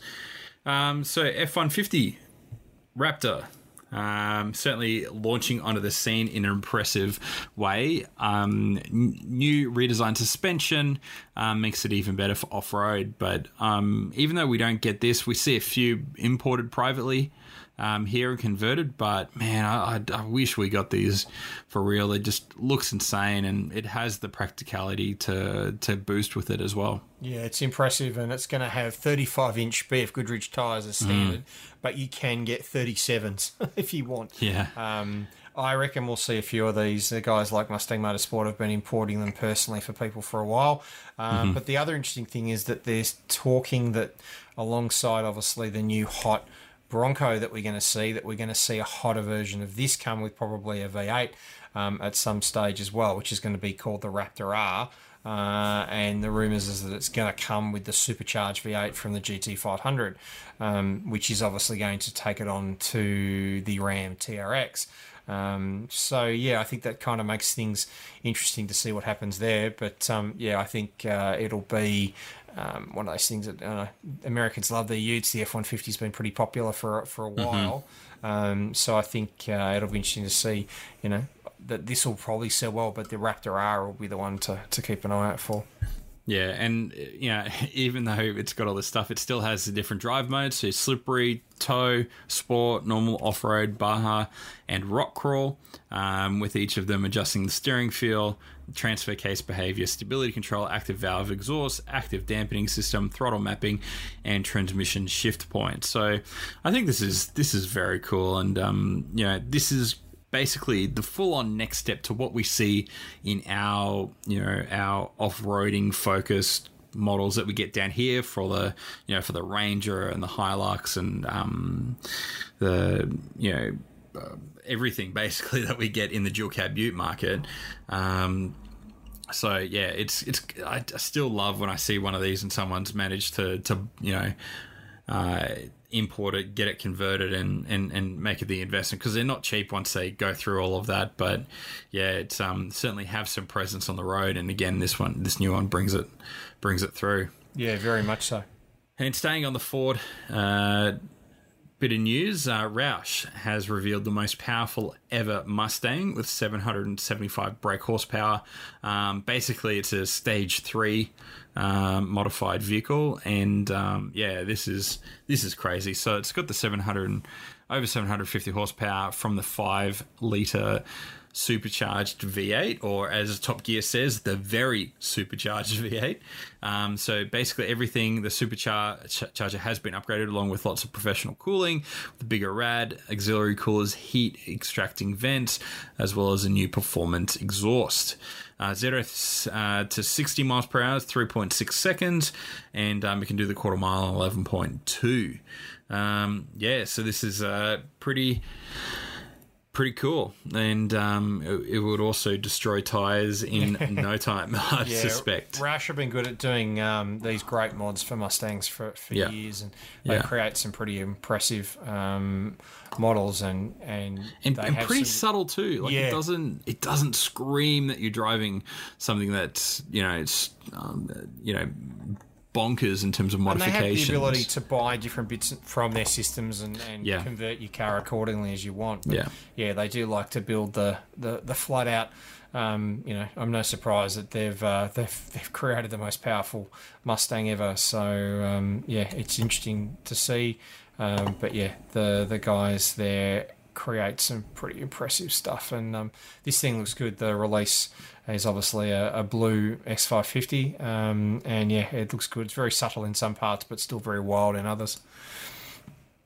Yeah, and um, best thing of all, it comes with a five-year, sixty thousand mile warranty. So that's uh, you know, if you're tossing up between going the uh, modify it yourself route or going through a thing, buying a car with the warranty is going to pay every single time when you're talking heavily modified. So exactly, yeah, that's uh, that you know that's great. It's very handy. Uh, so uh, anything anything up to? So obviously we've got lockdown going on for you, but um, you mentioned a couple of exciting things. Potentially, hopefully, seeing some of the tests. Yeah, hopefully, if, if, if, if, everything uh, yeah. if everything goes according to plan and we come out of lockdown on Thursday, I'll be probably heading to the supercars test at Winton on Friday. Um, mm-hmm. So that'll be good. But um, everything else I kind of had planned for this week is kind of um, disappeared, unfortunately. yeah, um, unfortunately. Yeah, it uh, it'll be good to hopefully get up there and, and see that. Um, see a whole bunch of cars on track before they head to Bathurst uh, in a week's time. Uh, very exciting. Well, like I said earlier, I'm driving the uh, the i30 sedan active, so be a bit of a transition to see how that you know how that goes and it's sort of nice sometimes I, I, I usually prefer to go from the base model and work my way up the range but this time sort of jumping backwards to sort of see um, you know sometimes it's pointed out a bit faster the things that you do miss from the higher model um, so that will be that'll be interesting to see. Hopefully, we have some some good weather. Go yeah, on a interesting way to look at drive. going the other way too. Yeah, but um, but look, uh, don't forget um, if uh, if you have any questions for us, whether it's a car you would like us to review, a purchasing question, or if you want to know something, um, let us know. You can always email us, shows at, daily, at dailyautofix.com. Uh, you can follow us at Daily Autofix. You can follow Joel at Joel Strick Photo. Uh, don't forget to subscribe um, through your favorite podcasting app as well as to leave us a review. It's always appreciated and to know that, uh, that you know, you like what we're doing. Um, but as well, uh, thank you, Joel, for, for joining. No worries, Ash. All right, and uh, have a good weekend. Uh, we'll see you all here next time. See you next week. Bye. Thank you.